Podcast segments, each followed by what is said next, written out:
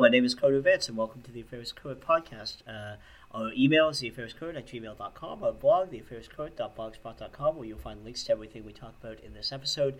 Coming to you in the middle of uh, April, or moving towards the end of April, uh, month uh, two or three, or whatever it me- means. Uh, you know, time has taken on a, an extra fluid quality uh, these days, but we are, you know, perhaps inspired by this and having more time on our hands, we are endeavoring to give you some more podcast content and maybe some uh, other ways to pass your time. Uh, hopefully, being able to physically distance from people.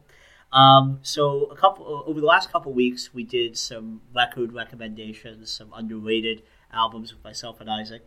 Um, and today we're going to do something a little bit along those lines. Um, we're going to do some overlooked films of the past decade. Um, we didn't really have a chance to go over the decade spanning from you know 2010 to 2019 um, on this podcast yet, and perhaps we'll do you know maybe a, a, longer form type of overall review. But on this episode, we kind of wanted to talk about some movies that we maybe we haven't talked about on the podcast previously, the film podcasts, or maybe some ones that we have but may have been overlooked, or something like that. So, uh, who do I have on the other end of the uh, the tin can and string with me to discuss this? It's uh, it's me, Eddie Rue. Uh, you know, same person it always is when we're talking movies, pretty much, and uh, I'm happy to be here.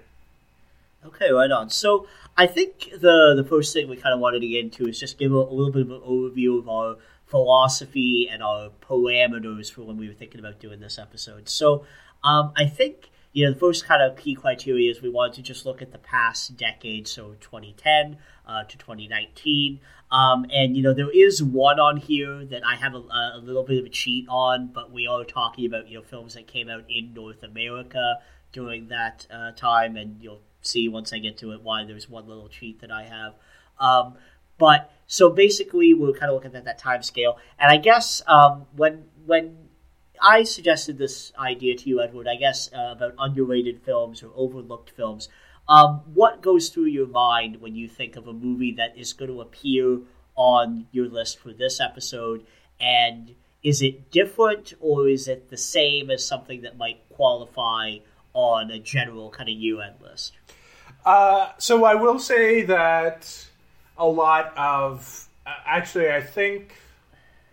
I think all but one of the films I have on here uh, have actually previously appeared on year-end lists that uh, I've done uh, on this included on this podcast, but um, it's not like no, like it's not necessarily the same thing. Like these aren't like these aren't necessarily um, all like the films that are like my my absolute favorites from the last decade. Otherwise, it would probably be a lot of films that a lot of people probably have seen, like uh, you know Fury Road or Midsommar or, or like something like that. So I really did make an effort to seek out things that uh, you know either like didn't get a lot of attention at the time, and I've I've also kind of taken it as uh, you know like. To the best of my abilities, most of these are films that I, have basically heard no one else talk about besides maybe like me and you. Um, uh, and so they're they're kind of you know, but they are definitely movies that like I very much enjoy and like I really think people should see.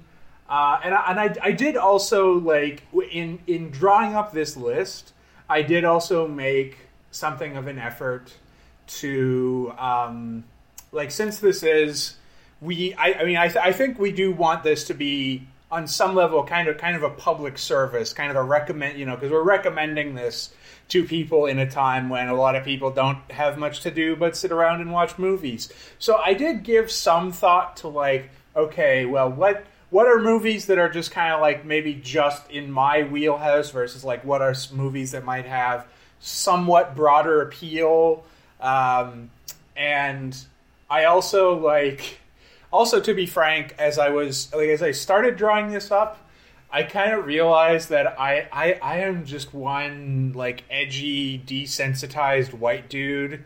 In that a lot of my movies were just either like very violent or like real downers or whatever. Uh, and I, there are still a couple of those on here. Don't get me wrong, but I have also kind of made a bit of an effort to add a few more films that might be a little more, uh, you know, upbeat, uh, a little more encouraging, just because I know that, you know, uh, obviously people people can be into different things. I mean, like the fact that Contagion is like the one of the most popular movies on Netflix right now clearly shows that people aren't just looking for uh, feel good stories right now. But I did want to at least um, you know not not be a total downer in terms of the content I'm I'm recommending to people. Mm-hmm.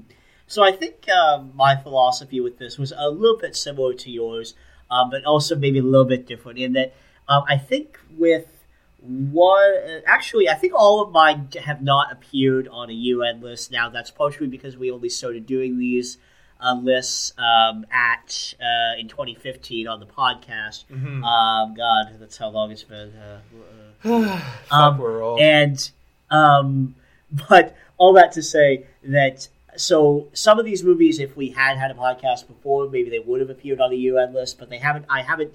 Uh, with one exception, we haven't talked about them on the podcast, and the one that is an exception, we only talked about, I think, fairly briefly. Um, so I, I kind of wanted to structure it a little bit more along the lines of things that we haven't talked about on the podcast before. Um, I also wanted to structure it kind of along the lines of these movies wouldn't necessarily make a top 10 for me. Um, I would have to kind of go back and look at a year in total to really do that. But they are interesting, or they do something unexpected, or they're like an interesting twist on a formula, or they're kind of singular. Um, and you know, the other factor, as as you said, is that they're underrated and overlooked. So we're not going to be talking about movies like you said, like Midsommar or Fury Road or things like that, because those are big. But we're also not. I even took it to mean like not even something like a Moonlight or something like uh, that, where it was getting a lot of critical acclaim. These are, uh, in a couple of cases, these were critically divisive movies or uh, movies that maybe didn't necessarily get the best reviews, but I enjoyed. Um, and then there were a couple of other cases where the film may have gotten like okay or good reviews, but it hasn't really been talked about moving forward. So my philosophy with this was kind of okay.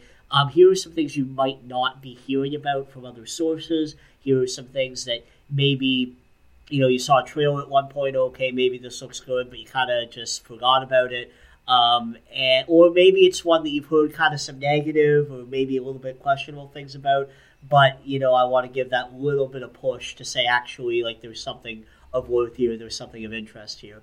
Um, and I think another theme as I look over it um, is kind of like works like underrated works by directors who are pop who are popular or acclaimed. Mm. Um, so you'll see on this uh, list uh, a number of directors that you may have heard of, but not being represented by their best known film.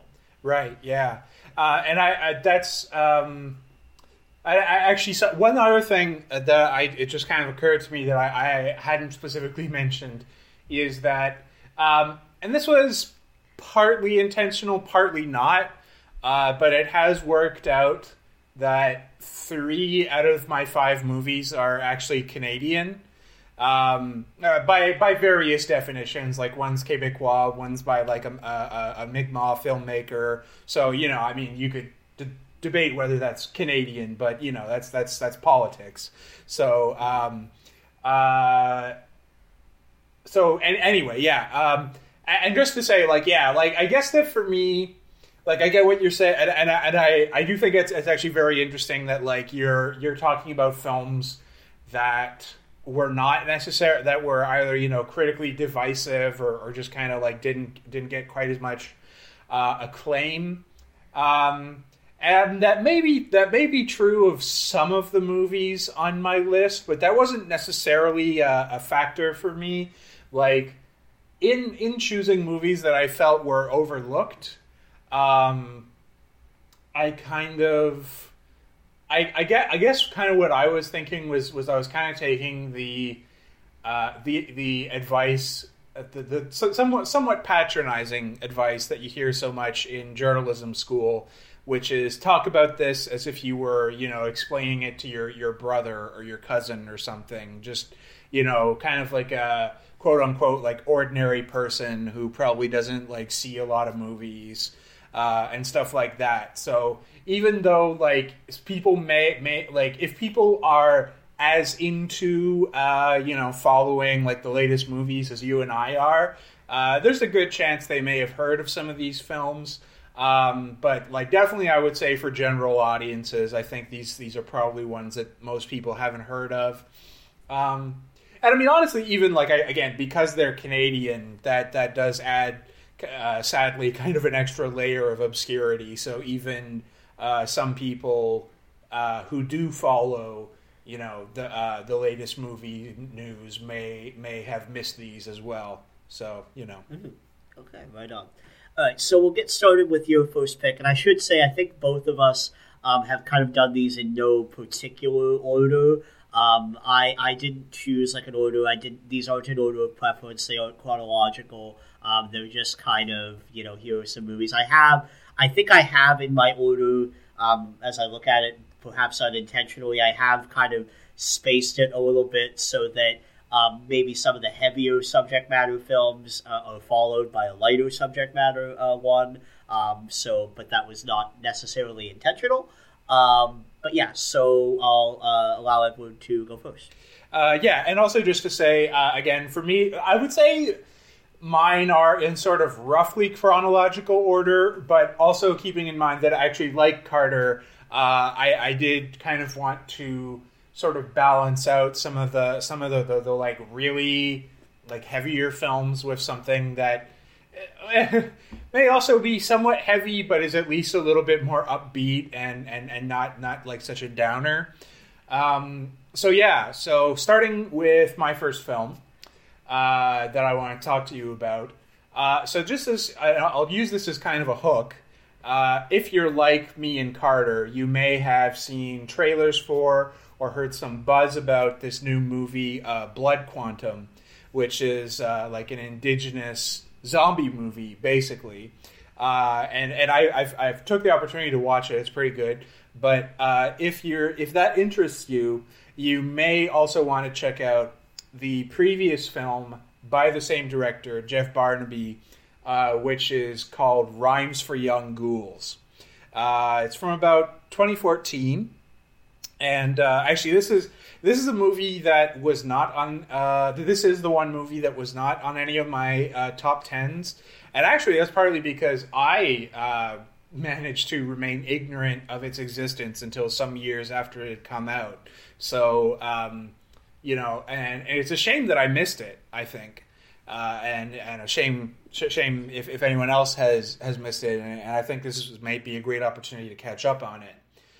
So the basic premise is that it's um, uh, so it's set in like the 1970s on a Mi'kmaq reservation in uh, I guess like eastern Quebec ish. It's not super important where in Canada it is, but it's a, it's a Mi'kmaq reserve, um, and uh, it's kind of uh, it's it's about residential school, m- more or less in that the, the, the basic premise is that uh, it's about this young girl named Aila, uh, whose whose family has kind of been destroyed by the uh, you know by the trauma uh, that that residential school has inflicted on uh, you know inflicted on on her community and on on on indigenous people. Uh, and so she kind of has been forced into both like sort of becoming pre- you know pre- like kind of kind kind, kind of in uh, a teenage adult if you will you know the kind of person who kind of has to look after herself. And also because of her her sort of socioeconomic position she has turned to uh, dealing marijuana.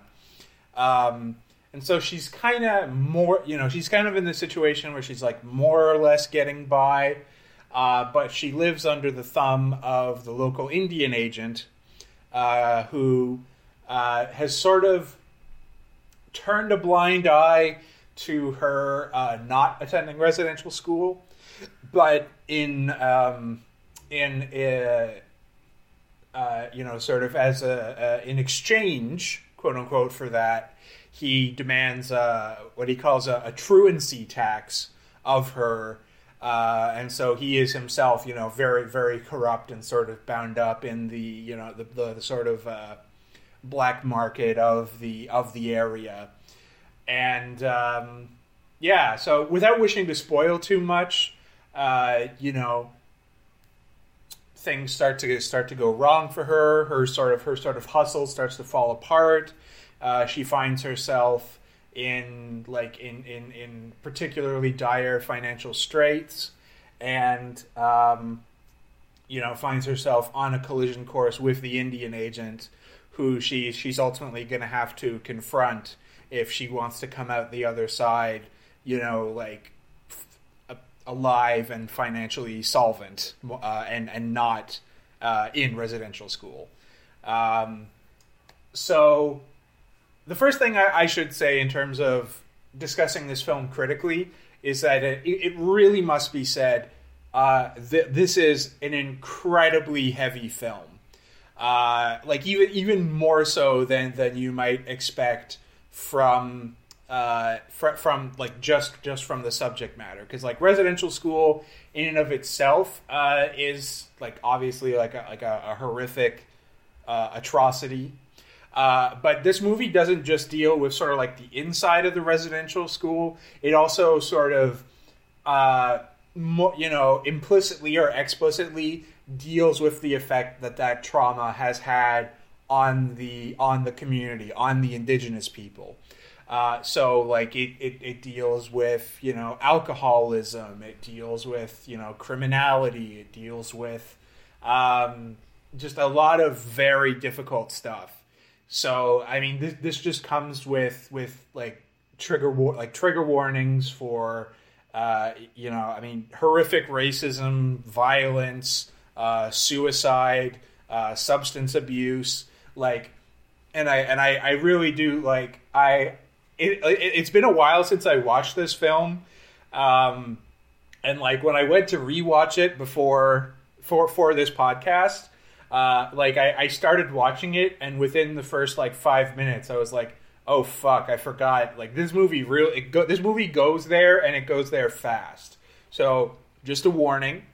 Uh, but I I do think it has you know it has a lot to recommend it. It's um, you know, it's uh, I mean, like for one thing, like it, it does it does really like I said, I think perhaps better than than any other film I can I can think of.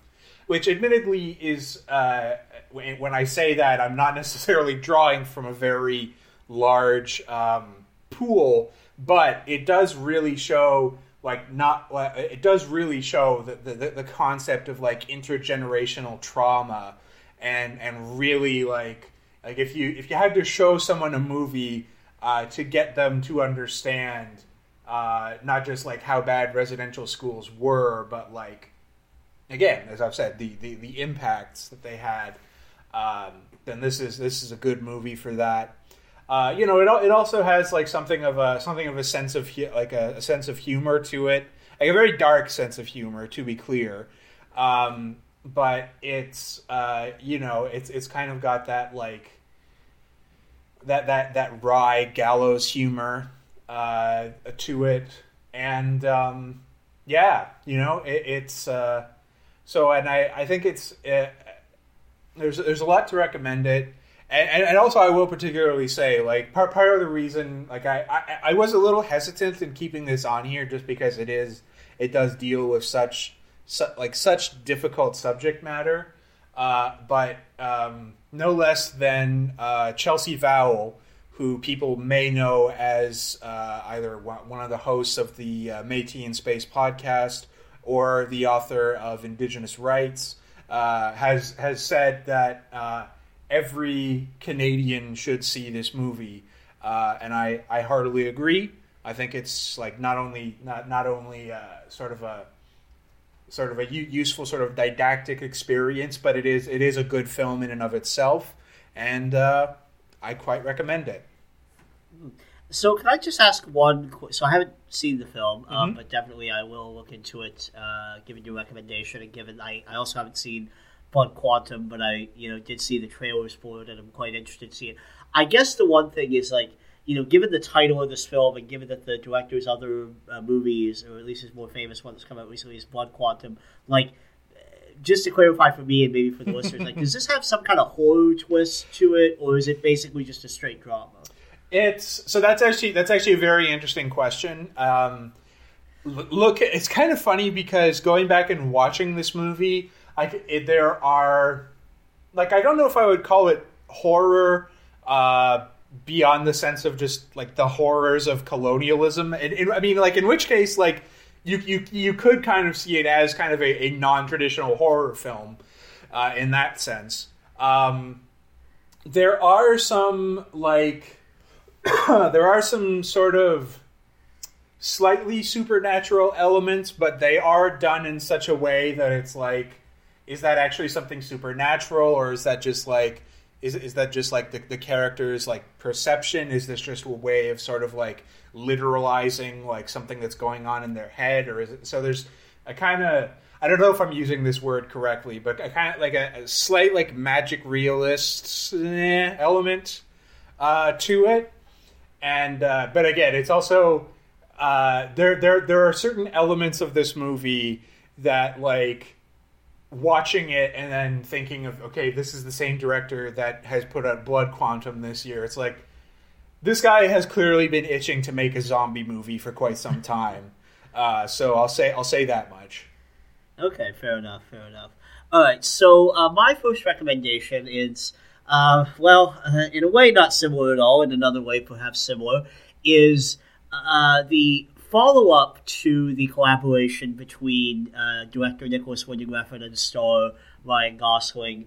Because you, if you're a fan of cinema, you probably know uh, very well their uh, 2011 film Drive uh, they made together. But they made another movie together.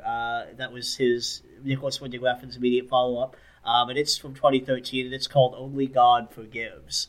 Now, this movie, when it came out, you know, it was kind of pitched as okay, like this is you know, like a spiritual successor to Drive. It's you know the same director, same uh, star, same kind of style, '80s neon type of thing going on. But it was much more divisive than Drive. I think uh, most critics and you know uh, I think most uh, cinema goers you know generally uh, like Drive. Uh, I think it's a classic. It's you know it's very sort of a very tightly controlled piece of kind of slow burn action thriller type of cinema with a very intriguingly sort of minimalist performance from uh, Ryan Gosling at the center of it.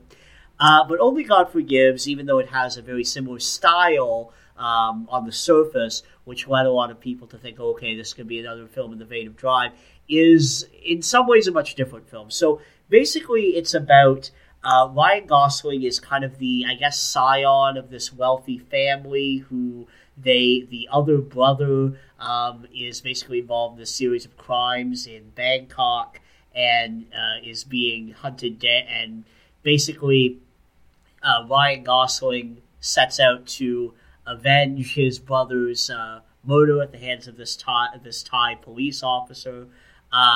And you know, throughout is being kind of directed uh, through this by his sort of Lady Macbeth esque uh, mother figure, who is the kind of head honcho of the, of the family.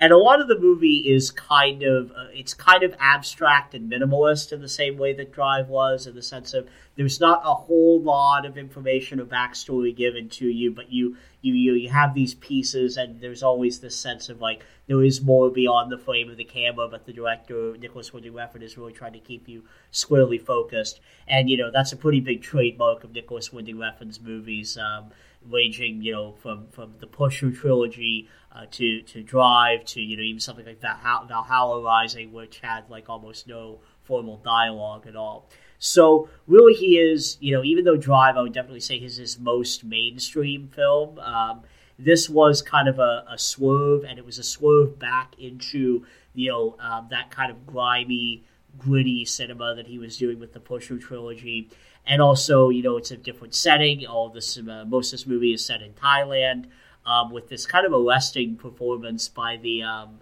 by the major Thai star of the film who, who stars as the police officer, and basically, I mean, the movie, even though strangely, it's uh, along with Drive, it's actually uh, credited as being in tribute to Alejandro Jodorowsky, which is a bizarre uh, thing that I, I, noticed about it uh, upon rewatching. It really feels what it really feels similar to me to is um, you know the works of Takashi Miike in the sense of like this is I'm not gonna lie like this movie is not for the faint of heart. It is violent. It is brutal. Um, there are some sequences in here, uh, particularly towards the end, which are just like excessive in this. It's really this kind of almost.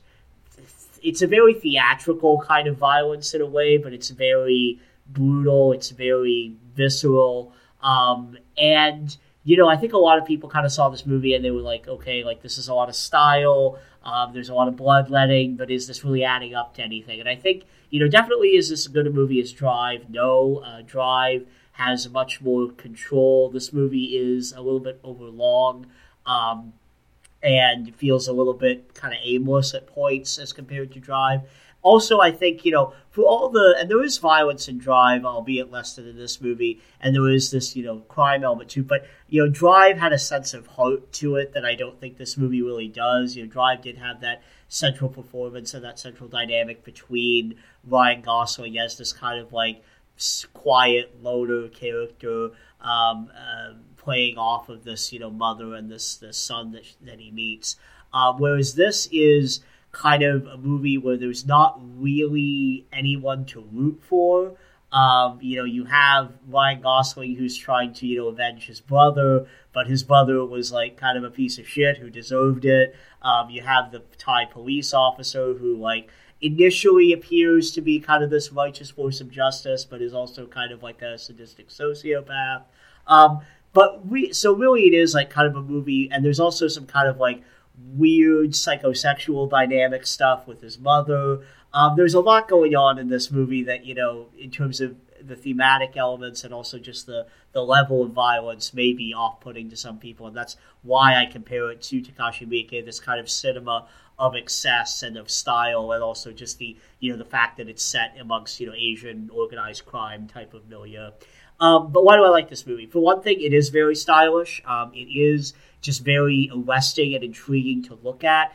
And for another thing, I think it's another great, great kind of minimalist performance from Ryan Gosling, um, who does a lot in this movie while not saying a whole lot. Um, I also think it's another uh, just you know exploration of these kind of themes of revenge and these themes of justice. Um, but also, like I think the what the movie is trying to say is kind of this you know, instrumentalization of justice um, in order to serve the kind of like sadistic ends of these people, whether it be the the Thai police officer or Ryan Gosling and his family. It's also kind of it's all ultimately about the kind of like twisting of this ideal of justice and this ideal of revenge to um, serve like these other desires that these characters have, right? And you know, again, is it a is it a perfect movie? No, I don't necessarily know that it would have appeared in my top ten had I made one in 2013. Um, but I think you will hear if you read about this movie, you'll usually hear, "Oh, it's the disappointing follow up to Drive," and I think in some ways that's true, but I think it kind of underrates what Nicolas Winding Refn was going here for here. I think thematically it's different, even though stylistically on the surface they are similar. Um, I think he was going for a different vibe here, um, and you know I think a bit of that disappointment was about false expectations um, and maybe not understanding. Um, what some of his previous cinema had looked like. Because again, if you go back to Pusher, or if you go back even to Valhalla Rising, you do see like a, some pretty excessive levels of violence in there, or not even excessive, but just like brutal levels of violence and that type of thing. So um, I think if you are willing to get on the wavelength of that, and you are willing to, um, you know, appreciate what uh, Nicolas Winding Refn was going here for here, and if you're also willing to not see this purely as a sequel to Drive or a spiritual successor to Drive, um, I think you may enjoy this movie and you may see more what he was going for, and you may, uh, you know, understand more uh, where this was coming from and why it didn't necessarily get the fair shake I think it deserved at the time it came out. Mm-hmm. So yeah, uh, if I'm recalling correctly, I believe we actually saw this together uh, when when it first came out. Um, but I unfortunately I have not rewatched it since then, and uh, so my my memory of it has kind of worn at the seams uh, over the years. So I I don't. I don't remember it that well, but I will say that I, I, I, basically, from what I do remember, I, I basically agree with what you're saying critically because I think I too came into this being like, oh, okay, so this is like it's like Drive, but if it was in Bangkok, uh, which which it is in certain respects, but mostly I would say not. Um, and having also seen Valhalla Rising, because see, here's the thing: like you, like you, you made the point that you know Drive is sort of the most sort of mainstream, like yeah, mainstream of of uh, uh, Nicolas Winding Refn films. Um, and yeah, like I would say, like I'll be, I'll be honest. I found Valhalla Rising kind of confusing and alienating, and it didn't really do it for me. Whereas like Drive, I would say is is honestly, I would say Drive is in the running for like my top ten films of of all time, like one of my very favorites. Um, so while, while this is not, and so this film, yeah, it's it's kind of somewhere between those two films. Uh, so if you if you like and have seen uh, p- pretty much any other film by Nicolas Winding Refn, whether that's Drive or uh, some of his more uh, sort of art, you know, artsy films, if you will, um, I think you will find something to to like in this film. Uh, and so if you know if, if that if that interests you and you are not too put off by the the kind of graphic violence, uh, I do think it's worth checking out. And it's it's certainly better than the Neon Demon. I think we can all agree on. Oh oh my god. Oh fuck! I, I had memory hold the Neon Demon. Yeah, I oh Oh God, I, that is that is one where the critical consensus was was correct. The yeah, is, I, is quite bad. Although it does contain an amazing scene involving Keanu Reeves and a mountain lion.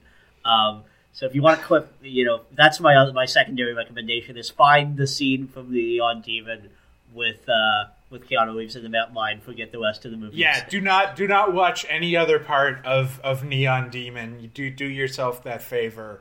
Um, holy fuck! I've yeah, yeah. Nicolas, but, but why why'd you do this to? me?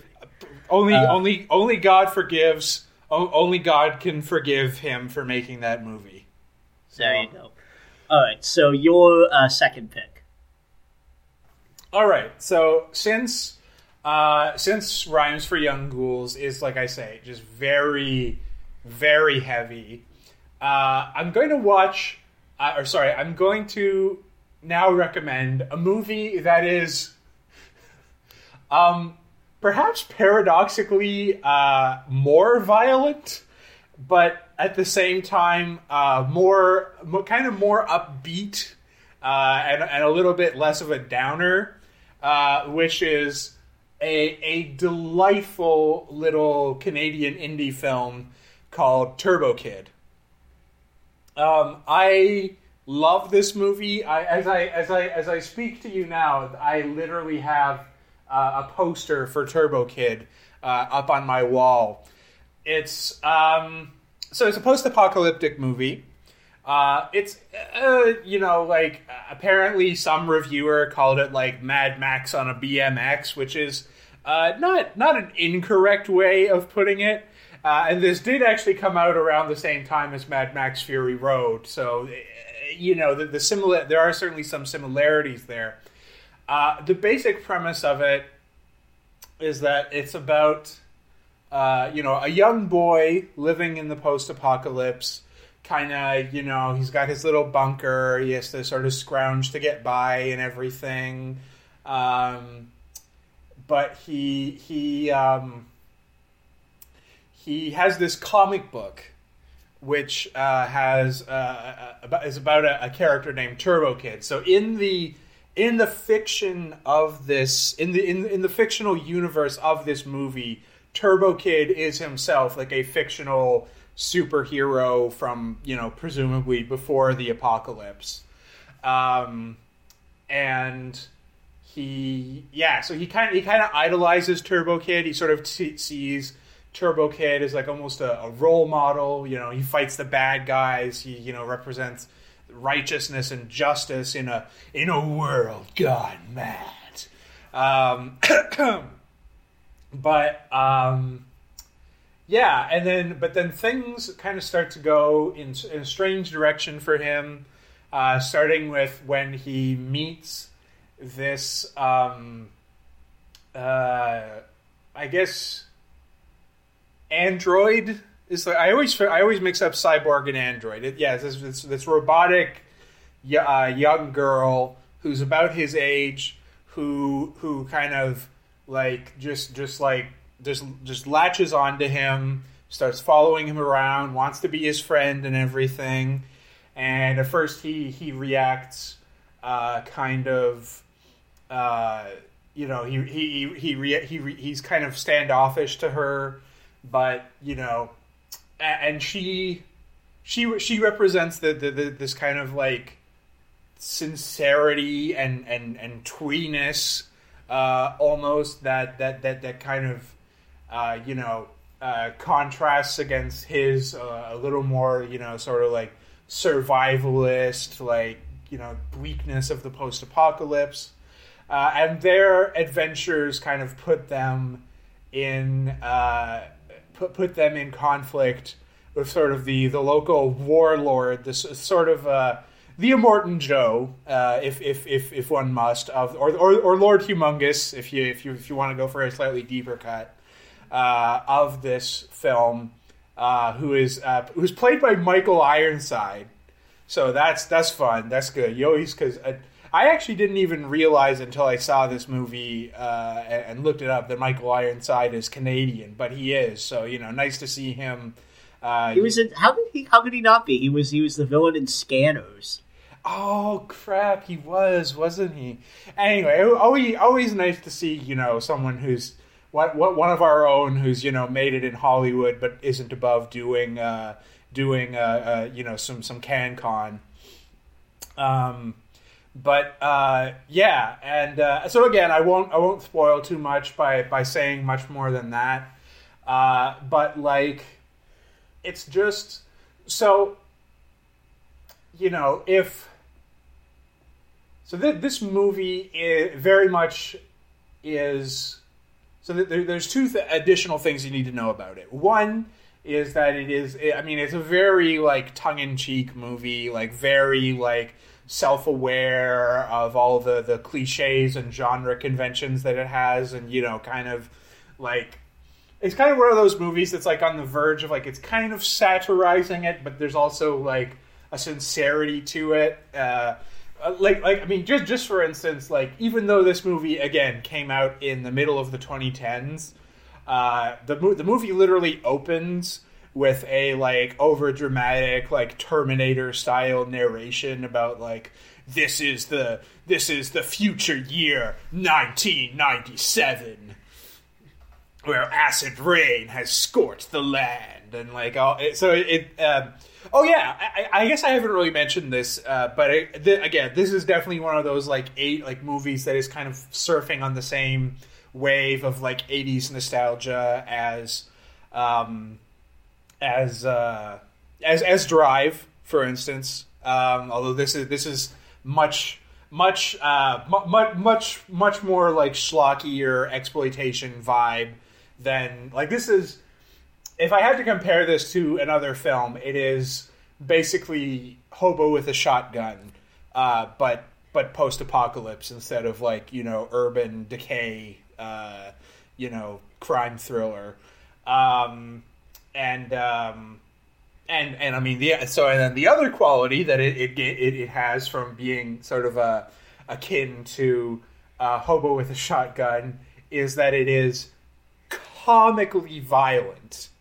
Um, so again, like even though I said like uh, um, uh, you know, my previous recommendation, Rhymes for Young Ghouls, is like like massive trigger warnings, like very depressing, very violent in, in both like both physically and in the sense of like you know systemic violence, colonial violence. This is the kind of movie where um, you know uh, someone someone gets chopped in half and then someone else's torso lands on top of their legs and just becomes this stumbling mass of of, of death. And um, so that that that's the kind of movie that you're getting in for here. And and again I you know because I I am you know a white 20 something edge lord dude this is what I'm into. But uh, if you're if if you're you're willing to get past that the movie, like I say, there there is just a, a certain level of like sincerity and heart to it that I think really kind of makes this movie, uh, to a certain extent, more than the sum of its parts. Because, like I said, I mean, the movie is called Turbo Kid, so it is named after this like fictional hero that the main character idolizes.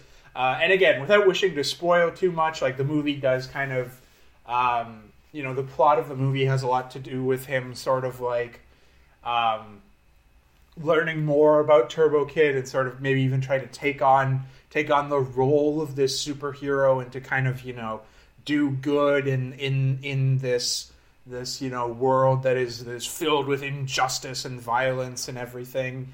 Um, and again, the the interplay between him and the sort of like android, um, you know, partner uh, is is just really like it's really cute. Like it's just it's just that they have good chemistry and they're they're they're both just really cute and fun together. Um, and again, like it it uh, again not wishing to spoil, but like it, it ends on what I would say is like a pretty, uh, you know, not like I mean like you know obviously like I say it's violent, so you know people die, but it ends on a, a relatively you know sort of happy, uh, upbeat note. Um, Oh, and uh, before I finish reviewing, uh, I have to say, and again, one of the, one of the, to my mind, the biggest attractions of this movie is the soundtrack, uh, which really leans hard on that sort of like '80s nostalgia. Uh, because, and it was actually composed entirely by uh, a Montreal uh, sort of synth pop duo called Le Matos. Um, and it's just, it's really like, it really gets that vibe of the sort of like 80s like movie soundtrack synth pop and you know it, it, it really like they, they know exactly how to write you know like a sort of happy uplifting carefree song for the moments when you know uh, the, the kid and his robot are kind of you know frolicking and having fun together. But you know they also know how to write a song that you know gets you nice and pumped up when it's like time to fight the bad guys and everything. So it's um it's just it's a it's a it's a trashy but but sincere and heart filled little film that if you can if, if you don't mind the the sort of theatrical violence um, I I think is is just a, a fun little pick me up in my opinion. Mm-hmm. Yeah, I uh, quite enjoyed Turbo Kid when I when I watched it. I didn't rewatch it for this because it is, I mean, it is a, as you said, it is a little bit of a trifle. Like, I mean, you're not going to this for you know deep examinations about the human condition, etc., etc. Um, as you said, it is very much akin to that '80s nostalgia wave um, of movies like Drive, but also like Hobo with a Shotgun, or um, you know, even even you could argue something like the Expendables franchise, just in the sense this is very much like um, trying to self consciously pay homage to like a trope of films that existed in the 80s. So, like, the, in the 80s, of course, you had Mad Max, The Road Warrior, but you had, like, all the innumerable, like, kind of often cheaply made in Italy um, knockoffs of Mad Max. So, this is kind of like that. But it is really, it's really fun. Um, it's really well done in terms of, like, just the the humor of it, the and there is a kind of like giddiness quality to it. Like you can tell that the people behind this like really do sincerely love these old movies, and they are trying to do something that like definitely realizes how ridiculous they are, but um, pushes that ridiculousness to such an excess that it becomes comedic. But it's never like a mean parody. It's never mm. like a, like oh are these movies dumb. It's like oh like these movies were kind of dumb, but they were fun and like they were kind of cool. And like also there's even kind of like just thinking about the the designs of the armor and things like that. You could even argue it's it's somewhat of a homage to things like Power Rangers and things like Yes. that as well in terms of the just the way Turbo Kid, the character in the movie, is depicted and that type of thing. Um, so yeah, like it's, and I believe actually that um, the director of Hobo with a Shotgun was involved. Jesse Eisener was involved in this movie as a producer, so it definitely shares similar kind of like CanCon '80s weirdness DNA to it. Um, personally speaking, I like Hobo with a Shotgun a little bit better. Um, maybe that just you know. Maybe I just like seeing a, a, bus full of school children just get lit on fire. Maybe I maybe I have uh, some kind of problem. No, it's, uh, it's, it's, it's, it's favoritism. It's because it's because it's from Nova Scotia. That's true. That's true. It was filmed. In, it was filmed in Dartmouth. Uh, most of it. Where, Um, where, where as they opposed- had to do where they had to do very little uh, where, where they had to do very little uh, you know yes Yes, uh, indeed. Um, Womp uh, shout out, shout out Dartmouth. Um, as opposed to Turbo Kid, which was uh, presumably filmed in a rock quarry somewhere, uh, in in uh, or you know in the blasted excesses of Sudbury or, or some you know very flat, arid piece of land. Y- yeah who even knows it's it's some it's so it's it's it's somewhere though where the stop signs do say arrête so you know. That's true. That's true. So it, perhaps. Anyway, but uh, yeah, no. It, Turbo Kid is a really fun little movie. Um, definitely, if you like things like Hobo with a Shotgun, if you like things uh, within that style, um, you will enjoy this. It is a little bit more like Hobo with a Shotgun really straddles that line between like like how how straight faced is this being played. This is a little bit more towards the like okay, this is actually meant to be funny. Um, but definitely, um, if you like that, or also if you like things like uh, the Fallout series of games, um, I would Mhm. say you know definitely this you could you could see this as a certain way almost as a live action Fallout movie. Um, you know, definitely it has some some themes from that. Um, so yeah, I I quite enjoy it. Is it like is it going to change your life? No. Is it something I would put on like a top ten list? Probably not. Um, but it definitely is uh, a cool little movie, and you know it's cool as you said, that they also like involved a lot of people from different creative communities within Canada um, in in making it. yeah Yeah, for sure.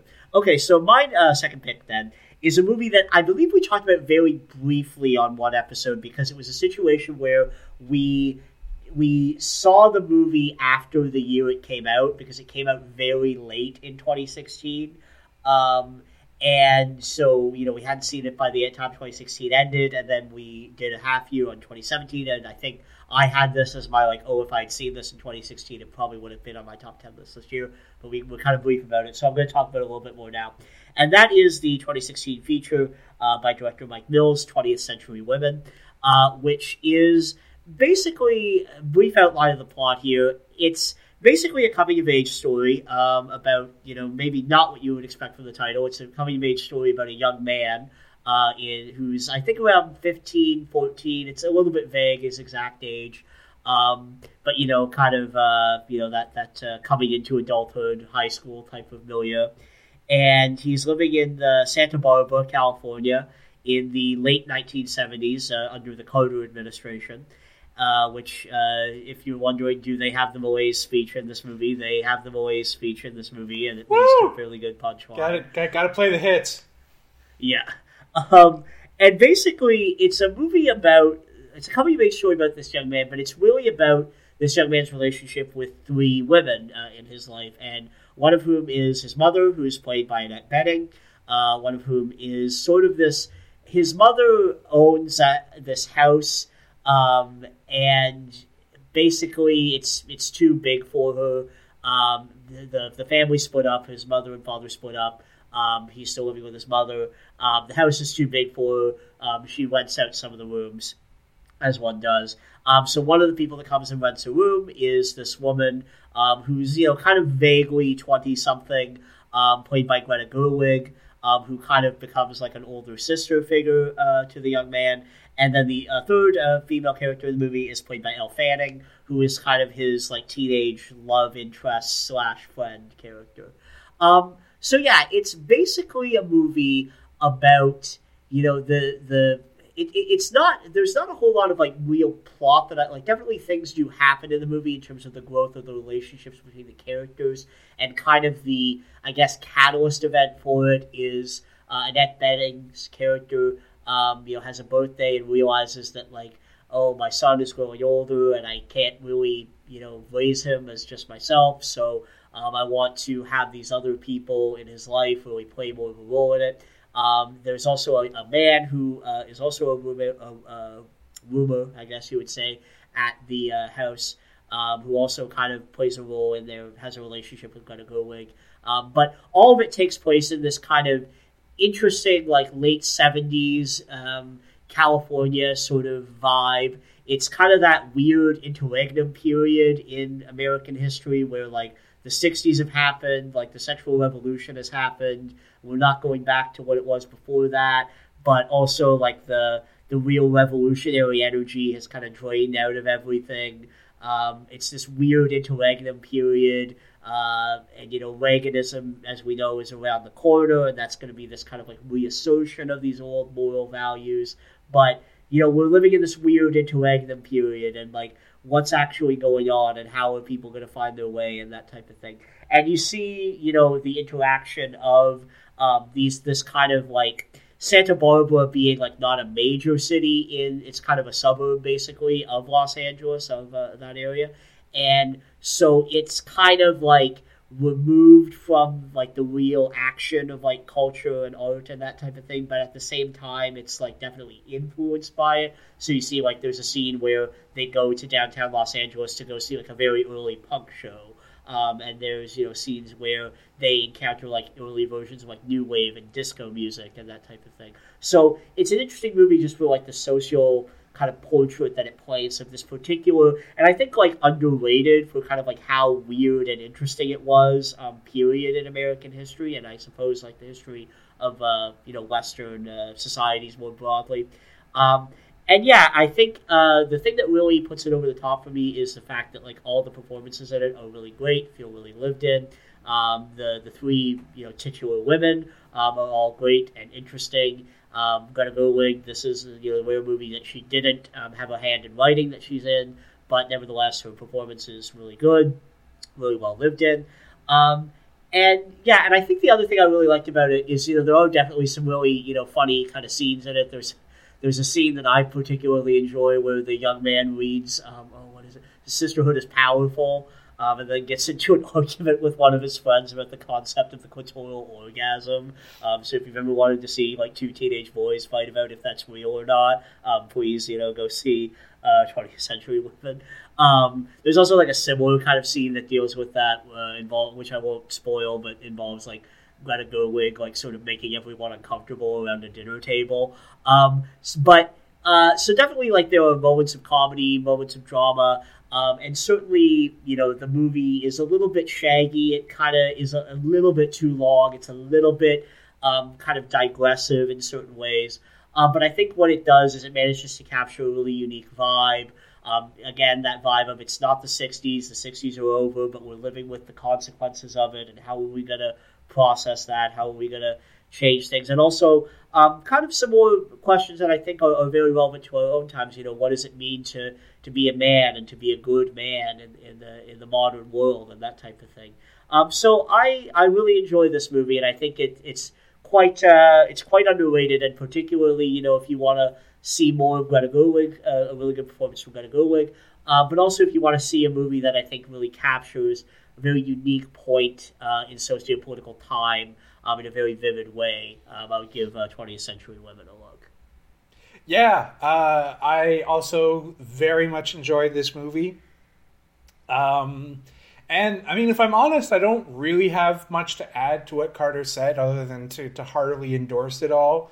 And yeah, like this movie just really does, as a period piece, it does kind of capture this mo- this moment in time uh, where you know people were still kind of living in the afterglow of the the last sort of great period of of you know social transformation and and and, and sort of you know mass movement um, mobilization uh, in American and, and North American history.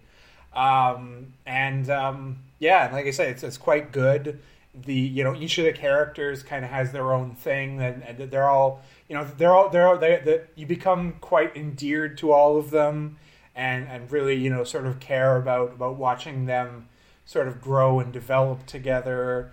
And yeah, it's just it's a really really nice little thing. Uh, it's a really nice little movie and definitely worth checking out. Okay, perfect. All right. So what we're going to do now is we're going to sign off for this week, um, and we're going to come back to you next week with the rest of our picks. So I thank uh, Edward uh, for coming on with me. Uh, and once again, my name is Carter Vance. Uh, our email is theafairscode at gmail.com. Our blog, theafairscode.blogspot.com, where we have links to everything we talked about today. And I wish you a pleasant week, and we will be back to you next week with the rest of our picks.